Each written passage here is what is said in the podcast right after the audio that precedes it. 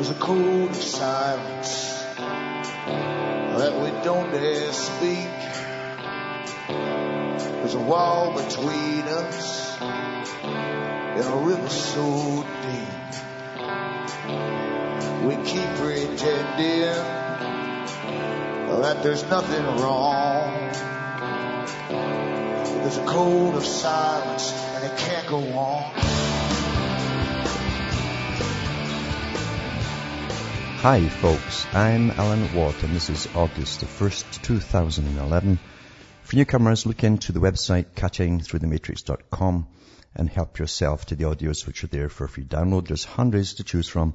And by the end of it, if, you, if you're still pretty sane, you'll have found uh, that there's a massive superstructure above government, above all governments, above all media, in fact. It, it owns them both and uh, and how they bring in their new world order. Really, these are these belong to a system which they often refer to as the parallel government, the one that really works, the one that's not elected, the one that that uh, doesn't have your approval for anything. Not that the other ones do either, but it's, it's an old system set up a long time ago, and I try and show you the organizations, foundations, and the fronts, multi-billion, sometimes multi-trillion dollar foundations, which hire and, and own actually the non-governmental organizations. They own the United Nations, and they're bringing us all into this new wonderful utopia where people, some people are more equal than others, as you well know.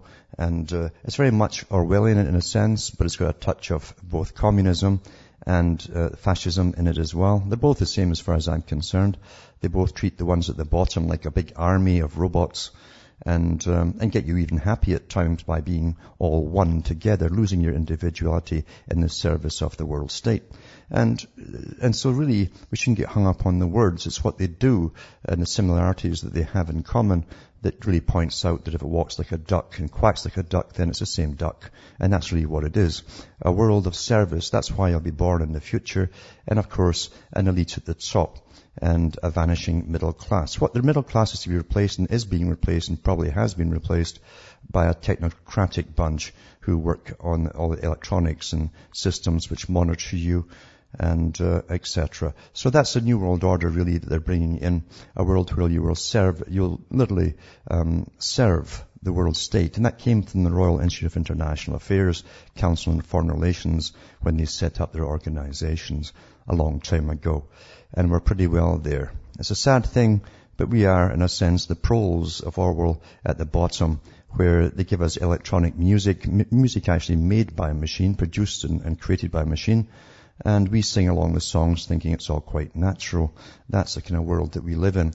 They give you the culture, they tell you what to think about, they give you tidbits to argue about, they give you many camps to join that go nowhere actually. You just go around in circles and nothing ever affects those at the top. They're left free really to push this kind of Trotskyite uh, uh, future uh, program down your throats because that's what Trotsky was all about. You know, the dialectic. If man evolves, then why wait two or three hundred years for a world government? Simply get the dialectic going, get battles going, skirmishes going, and then bring out a body for world peace and dominate the whole planet. In other words, speeding up evolution as, as they think it's really all about, and they make it happen. If you make it happen, then you guide the outcomes of all conflicts, and that's what's been happening for a long time.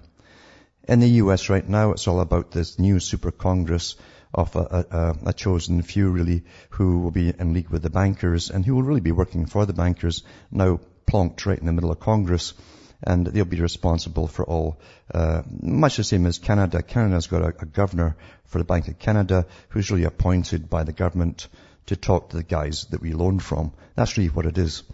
And um, that's what they're bringing to the USA as well. It's an astonishing system. Uh, the media always gives you nonsense about it and makes you think it's a drama. The drama is all for your benefit. This long, drawn out soap opera. Will they, won't they, will they, won't they, will they, won't they, until you say, please do something. Then they come out and they put the last nail in the coffin of any law, which is the Constitution. It's out the window. Back with more after this.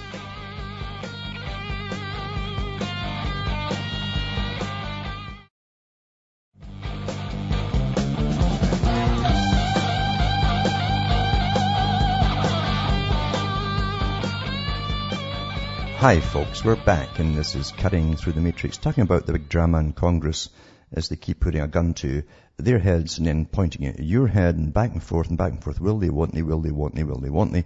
And presidents coming out saying, oh my God, there'll be riots in the streets and there'll be no welfare checks going out. And it was all lies too because you see the welfare system has a special drawing right from a different fund, which they already know but the public don't. And, uh, and, and they're playing a massive drama to give themselves more power for really finishing off the US. And that's what it is, really finishing them off because the US has been paying for this world organization to bring in its world government for, since at the beginning of the, the, the League of Nations, in fact. They, they, funded that, the League of Nations, then they funded the United Nations, and, uh, and they pay the biggest amount to the United Nations uh, than any other country. Plus, they put more money across the world to other countries than any other nation in existence and uh, they're building bases across the world, have been since Reagan's day, because Jeane Kirkpatrick, when they brought her on board, and she was a real far left commie, she, uh, strange that working with the right wing, isn't it, unless they're both the same. But anyway, um, she was the one who came up with the idea of rather than having to go along with geopolitics, knowing where we want to go over the many years, and just going into these countries temporarily, why don't we build permanent bases and then use them as staging bases for the next countries? And that's what we're doing, you see. We're watching them getting built all across the world, massive compounds, meant to last, I should say, for maybe 150, 200 years. And you've got to pay for all the rest of them that still to go. You've still got Iran to go, remember, in Syria.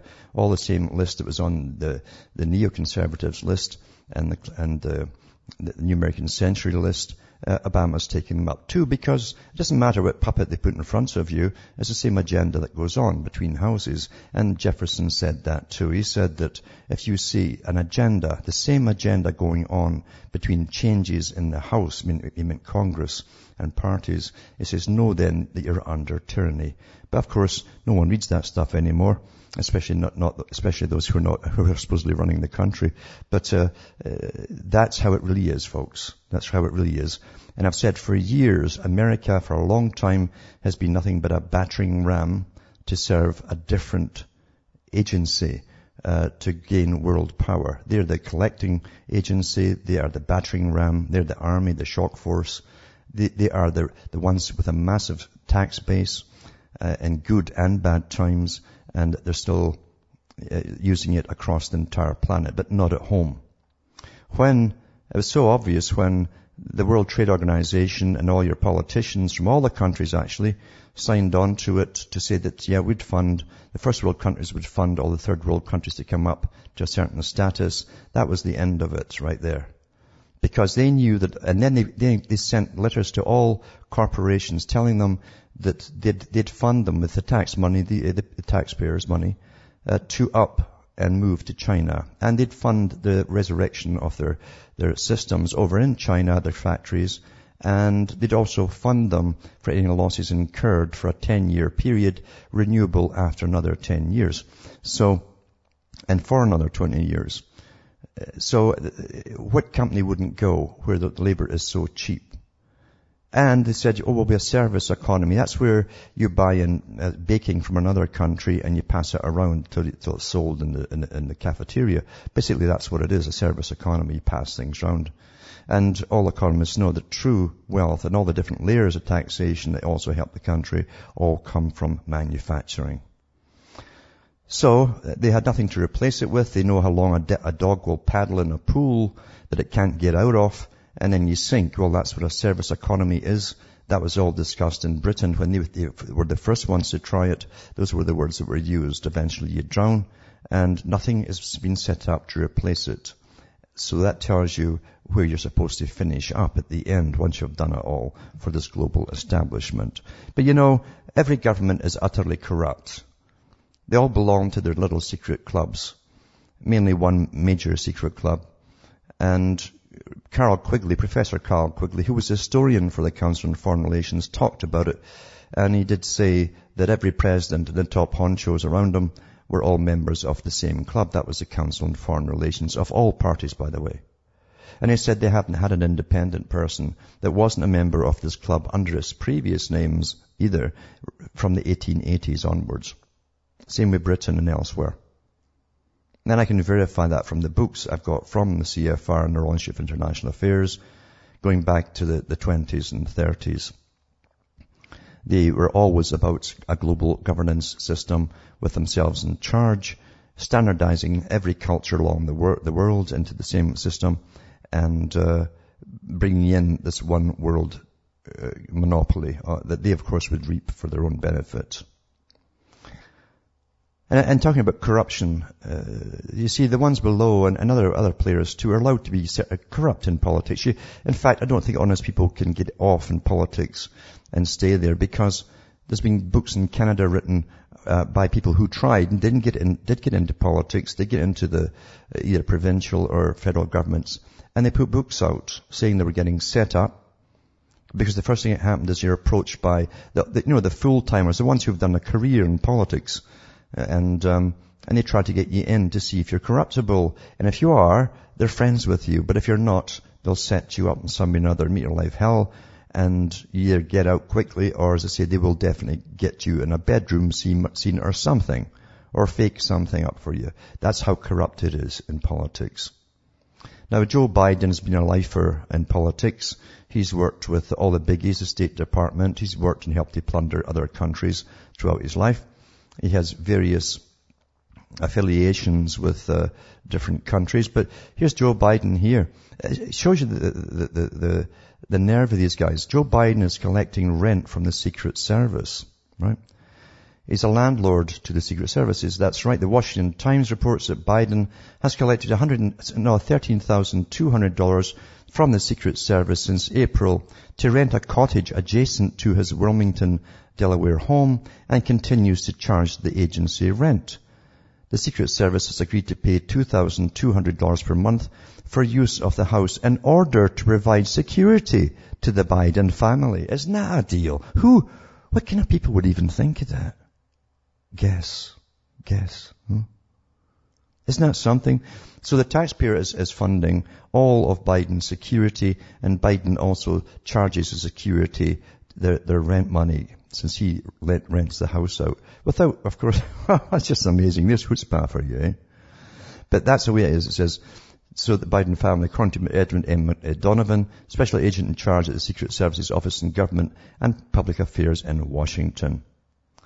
Uh, by the way, that's no discount on the rent. The Times reports that the amount paid by the previous tenant was the same. So some of the watchdog types interviewed by the Times question whether this agreement is appropriate. Oh, come on. Come on especially given Biden's deficit reduction leadership role. That's not for him, eh? Leslie Paige, spokesman for Citizens Against Government Waste, uh, I could say something, but I won't. Said there's no question Biden deserves protection, but this arrangement seems bizarre to me. really, it's alien to you. Actually, that's the problem. That's a, that's a problem. You don't really get it. It's actually kind of alien to you. But anyway, that's that's the chutzpah I got, uh, and it's to live high on the, the hog and decides all of your fates and uh, the fates of the world. Quite something, isn't it? Quite something indeed. And then you get this one too. It says the NIH sends more than 90 million US in taxpayer funded grants to China. Isn't that sweet? Uh, China, the big multi-trillion, trillion, trillion, trillion, ongoing trillion dollar Corporation. The National Institute of Health sent more than $90 million of US taxpayers' money overseas to China for various public health research projects, a new report shows.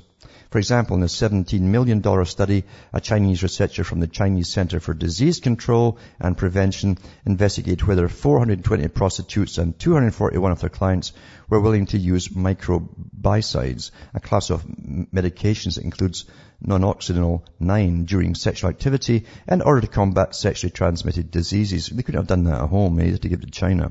Some of the prostitutes were only 14 years old. Huh.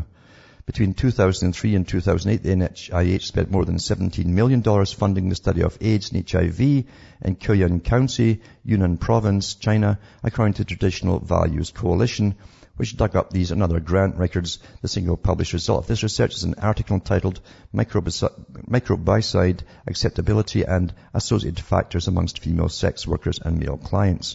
So, like the US is helping them to push on their Communist Manifesto here over in China. Plus, of course, you didn't know that as they cut back on everything in America, uh, you're still funding a lot of their hospitals to get built in other provinces. So is Britain, by the way, as the National Health Service goes down. So we're awfully sweet, awfully nice to these people. And uh, I guess why not, since no one complains about it. Really, no one complains. This, is, this has gone forever, this kind of nonsense, you see. It says another NIH-funded program spent $3,618,285 in taxpayers' money teaching a cadre of highly trained research scientists in a tuberculosis and HIV training camp in China. The project's goal was to have those scientists ultimately remain in China and increase their capacity to educate Chinese citizens about public health and epidemics. Isn't that nice? Oh, yeah. And here they're going to borrow trillions of bucks in the US, eh? I guess they must be needing it elsewhere, maybe in China. It gave more than $150,000 to a Chinese researcher between 2005 and 2009 to learn more about acupuncture. Eh? Isn't that sweet? I mean, don't you know all there is in China about acupuncture? Eh? They just can't find enough ways to throw your cash around. Says the researcher was paid more than $60,000 to study the craft at Massachusetts General Hospital. In both 2008 and 9, records show the NIH continued funding the research, which was, at that point, taking place in China. Then it has granted $2 million to a US-based researcher who splits his time between Harvard and the University of Georgia. The, the funding supported an attempt to develop a vaccine for schistosomiasis, a parasite spread infection that's increasingly common in China. Can't the Chinese afford any of this themselves? Huh? Oh dear. Back with more after this break.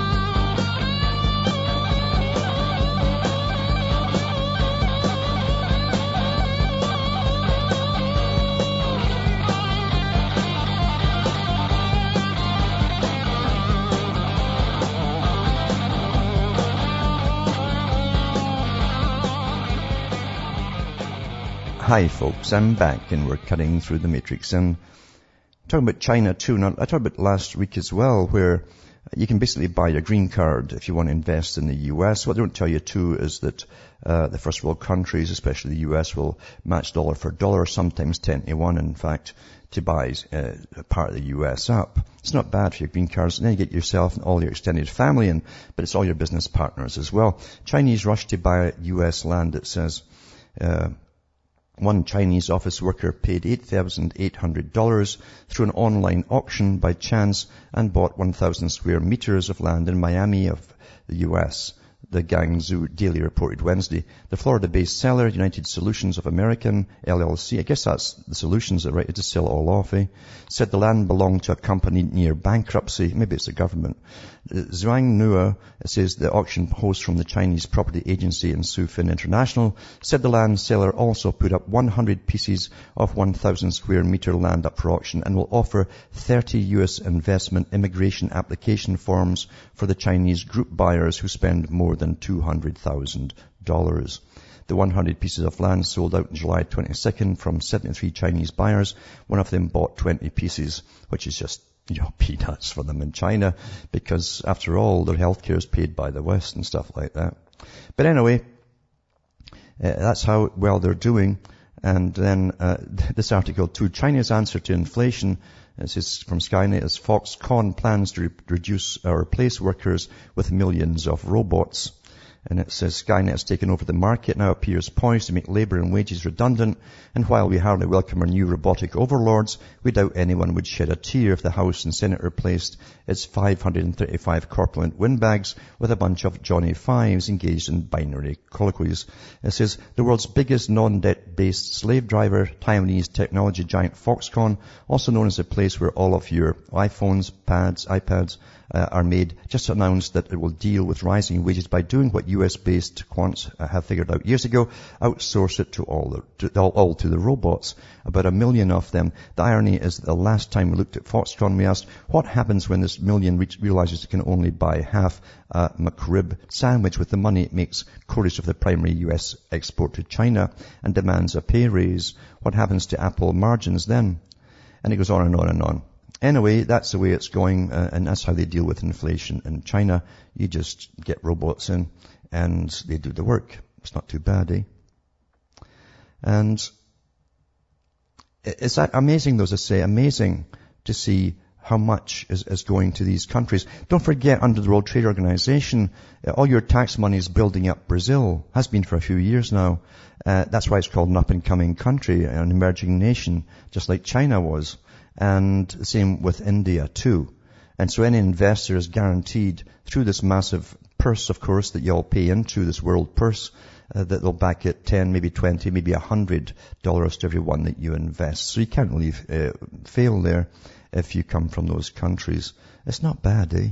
Not bad. There are deals around these days. I thought there wasn't, but there's, there's an awful lot of deals still going on apparently. And, um,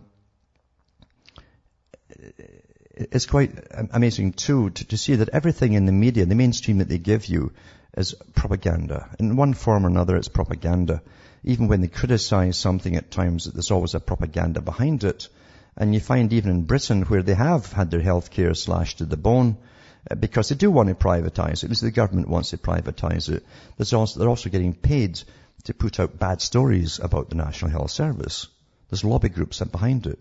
It says some irritating headlines today covering a report into competition by the National Health Service's independent watchdog, the Cooperation and Competition Panel, CCP. National Health Service cuts waiting lists by letting people die was the Daily Mail's measured take. This refers to the report's claim that some health service trusts are imposing minimum waiting times in private healthcare companies, something they're fiercely opposed to because it removes an aspect of differentiation between providers. While the headlines, the headlines in no way reflect the reality on the ground, average waiting times are just eight weeks. Well, that's what I've not, I've heard some different stuff personally from different people I've talked to, from what they're, from what are non-emergency and therefore non-life-threatening operations. They also completely miss the point of the report. The aim of the CCP report is to force the National Health Service commissioners to give more work to the private sector as they take over, you see. According to David Worskett, director of the National Health Service Partners Network, a private healthcare lobby group, the report would mean his members would be more willing to begin legal proceedings where private companies taught, uh, thought the, the National Health Service rules on competition had been broken.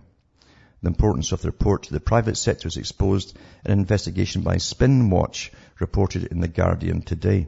It reveals how the National Health Service Partners Network lobbied and colluded with the CCP to get the report commissioned. Uh, it's an old story. They bring out the politicians and wine and dine them with 200, 300 pound a plate meals and stuff like that. And there'll be money under the table. This is, uh, and it actually has a little bit of that in here. So I'll put this link up tonight too at cuttingthroughthematrix.com to let you know how it all works together. But here's another thing too. We know we're getting poisoned, of course, with the food. It's all part of the depopulation plan. Uh, stomach cancers, intestinal cancers have skyrocketed uh, uh, over the years. And what better to do it than, than more and more toxins in your food. Anyway, and it's amazing too that no one tests this stuff. You're not allowed to test it because your government's all agreed with, with the poison makers that no one else can test the poisons because of a patent on it. But you're supposed to eat it and be trusting. Back on this after this break.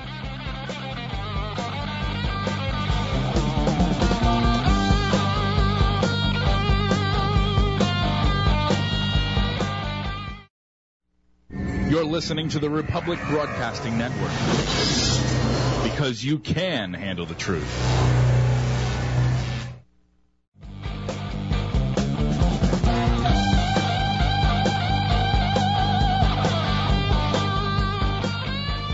Hi folks, we're back and we're cutting through the matrix talking about uh, the biotech industry and the new uh, corn that they've got out too and it's just amazing what they're giving us in, in our food supply. They've altered everything.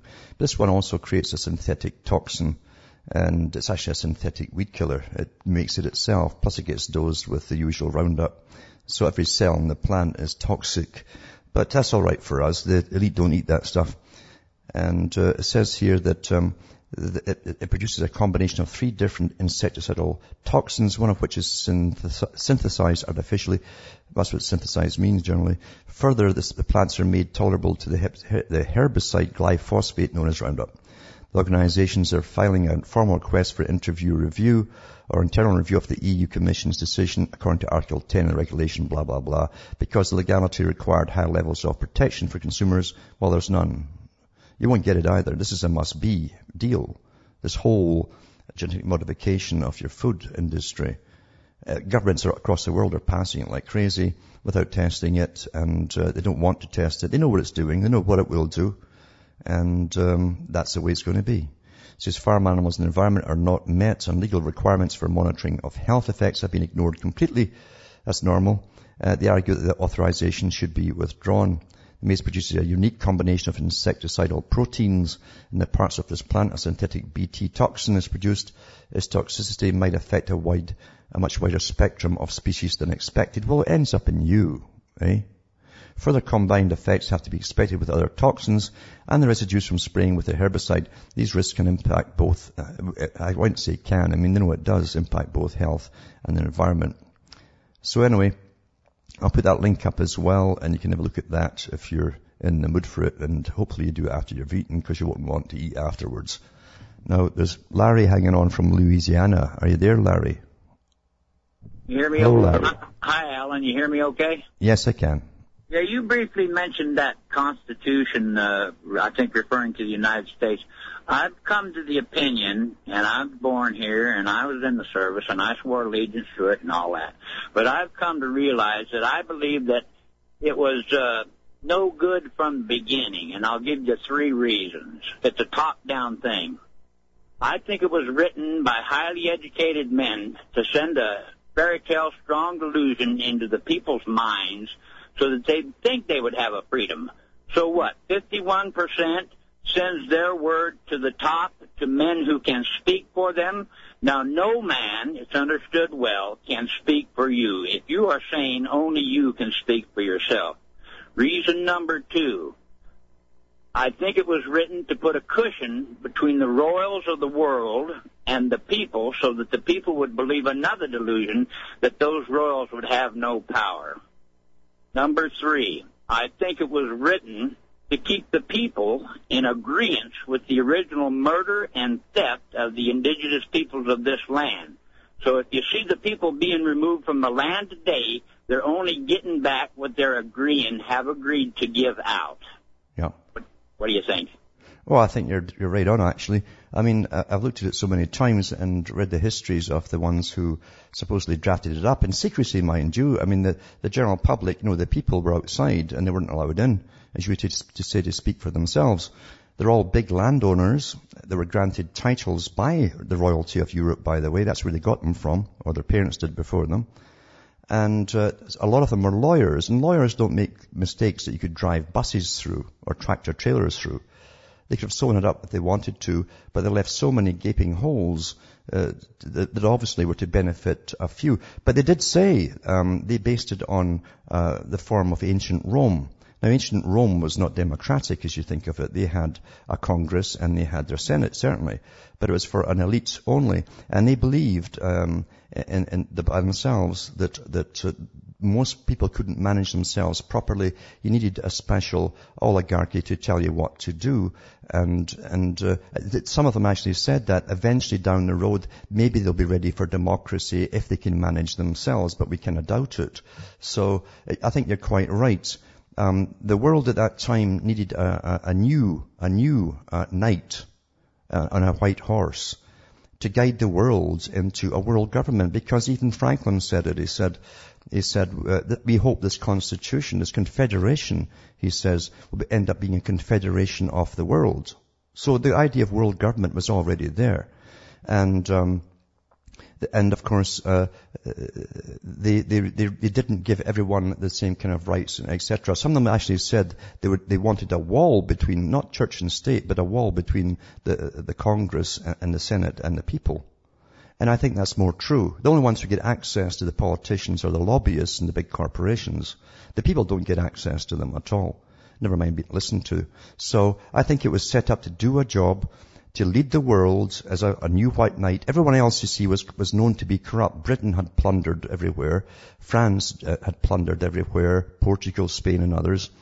But, it, but of course the, US was a new one, you see. So the idea of getting born in a revolution and, and actual ordinary people winning their freedoms really appealed to the ordinary people across the world. And so it became a world leader right from the, the get-go in, in, that respect. But you can tell from the very beginning, uh, most Americans do not know their history, uh, that the big boys were already the multi-billionaires by the 1800s. It, was, it wasn't, it was a fairly new country, but they had, they had factory towns across the US. It wasn't, the Wild West was a small era on a small part of the US. The rest of it was factory towns where you were owned by your factory boss and that you paid all your, your wage back, which was generally in tokens, by the way. They didn't give you cash. It paid back into the company store for your, for your food. They even supplied you with your company uh, ministers or priests. And um, the, average person doesn't know that at all. Uh, uh, uh the history of the U.S. It was meant for international corporations to, to emerge and take over. Monopoly is the name of the game. So I think you're quite right. Now that the white guy's awfully good at fighting wars for everyone else. He never benefits from it. He gets a little tin star and he's generally quite happy with a bit of tin hanging on his breast. And that's all he gets out of all the plunder that, that, that the big corporations get because armies are used for economic purposes uh, for their bosses. And when you look at the US, it's been used as a battering ram for, for the whole of the 20th century into the 21st century, and it's going down the tubes. And the ordinary people are getting nothing at all except down, sold down the river. And now, of course, they want the white folk and, and the black folk to move into the, the, the reservations. That's what, that's what Agenda 21 is. You have to move into your community, which is reservations. It was done to the, to the red man before them. Now it's to be done to the rest and this new super elite to take over and rewild all the rest where you used to live for their own amusement in the future, where they'll pop down from helicopters and go hunting and stuff like that, stuff that you can't do. But that's the reality of this world. We're conned all the time. And it is true that Washington, if you look into the history books written at the time, and he admitted it himself, that he started off with a good, a good acreage or mileage actually of land he owned personally, and after the end of the war, the Revolutionary War, he owned uh, 20 times that much. It was mile after mile after mile of land. So uh, it certainly benefited them personally as they took over the land and everything on it during that particular war. But yeah, the people were left outside. And that, that famous little quote that they give you when they ask Franklin, what kind of um, constitu- what constitution have you given us, or law system, or legal system? And he says, a republic if you can keep it with that little smile that apparently he always used. And so they knew the agenda. They absolutely knew the agenda from, from the get-go. And everybody's been used.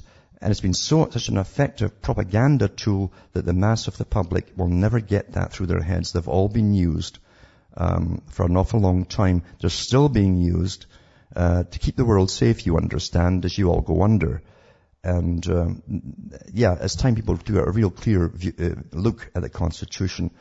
Uh, even that little part that said in it too that all treaties are binding. And I was reading an article today about that too, with treaties to spread wealth across the world they've already made.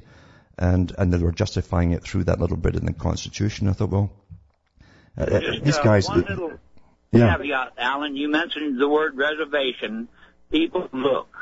The places they call reservations today that they put the original people on the land in are still called prisoner of war camps. That's right. Yep. Oh, I agree. You, I agree. Thanks for calling. And and that's what uh, your little uh, community area in your in your Agenda 21 part is too. It's a little prison camp, just like the Soviet Union, the test bed, where you won't be allowed outside your area without special passes, and generally you get turned down most of the time.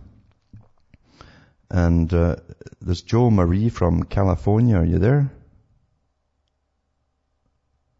Hello? You know, I, yeah, can you hear me? Yes. Okay. Um, I've been listening to you for a while, and uh, I've been thinking about what you say about how money is a farce, and you know it is.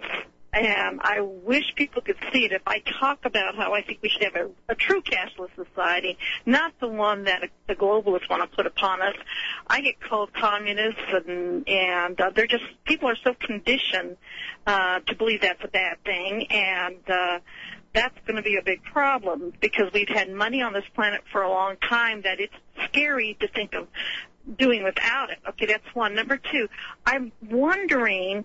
Um, why do you think they chose Brazil and India to be built up? Do you know why it was those two countries?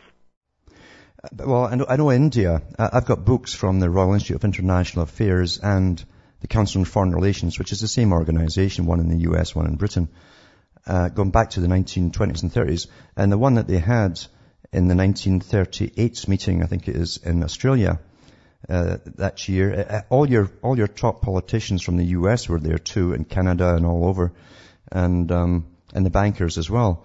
But they talked about bringing in using the, the British Empire as a basis. That was the whole idea of it, and America was to take it over and expand it, which they've been doing. And they said, um, and the, the, man from India, the top member from India, stood up and he says, "When when will you allow us to to to move into the, your countries?" And the other one spoke up and said it's not time now, that the people aren't ready for it yet, uh, to multiculturalism. We'll have to work on them for quite a few years. And he actually said it probably won't be until about the 1960s or 70s. That was like 40 years down the road. He said we'll, we'll, we'll be able to start bringing you in, in, in large numbers. And that's exactly how they did it too. So the, the future's always planned by them. And, um, and, and, when it comes to money as well, uh, money, it's a con game. It's a pure con game. It's based on nothing. Um, you've got a bunch of international bankers that supposedly lend to the central banks of, of governments, uh, the private banks of governments that run the government. And, uh, and then of course the government has to print up cash and then sell off their, their bonds. And it's the same guys who are lending you, by the way, uh, uh, the cash that buy the bonds. It's going in a big, big circle. Only when it comes back to the bondholders, they're going to get massive interest on debt already, you see. And I read an article just recently where uh, Lord uh, Edmund Rothschild, he gave an interview and he was blaming all the banks for the crash and young guys with, with Blackberries and, and they weren't spending time thinking about their deals, they were just doing it fast. And then another article right after it mentioned that he was one of the biggest bondholders for the United States. He probably owns the majority shares. And he'll do the same with Australia, Canada, and everything else too. So it's an absolute farce and con game because really money was meant to be a, a, a form that would help barter.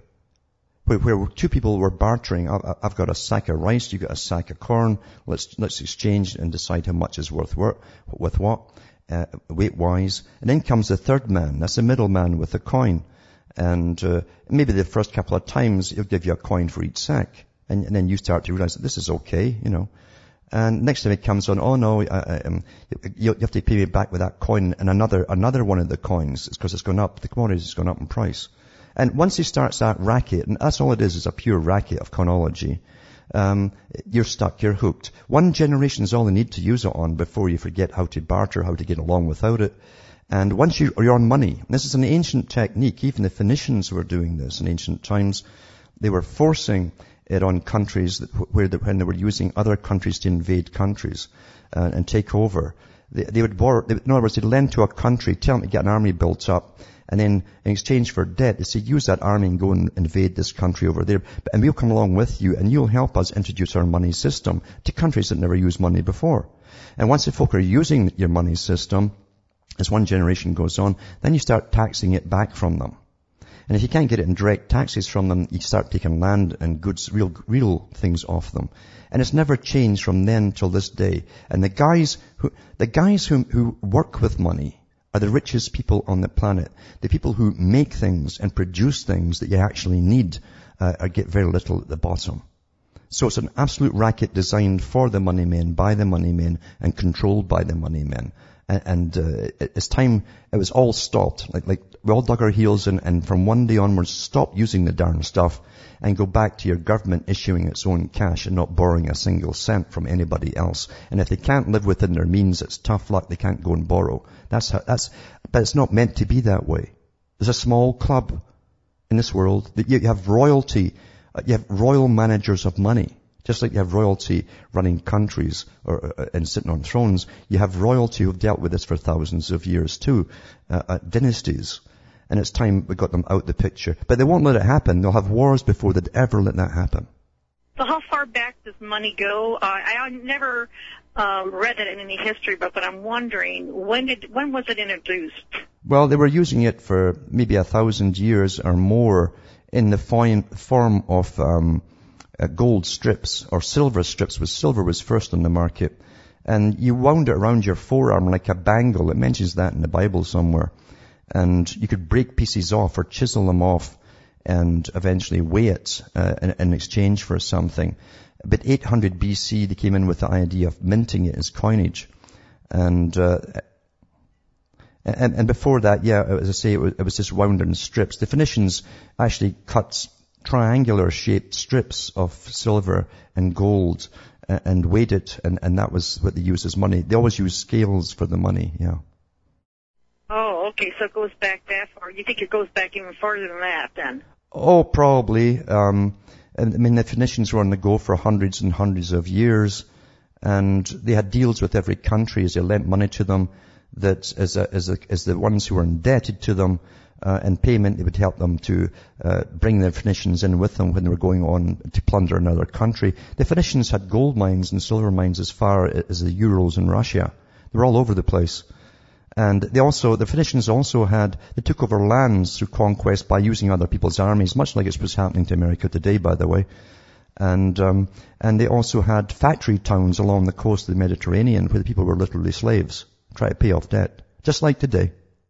Okay, one more thing before I go. Then, do you, who do you have any idea of who introduced money to the population on this planet? Well, we do know from the writings of um, uh, some of the Greek philosophers, uh, especially the ones who borrowed, who, who, who often got married to, to they called it the Levant, women from the Levant, who, whose fathers were moneylenders. Uh, that it goes back to the Middle East uh, thousands of years ago. Okay, well, thank you very much. Thanks for calling. Back with more after this break.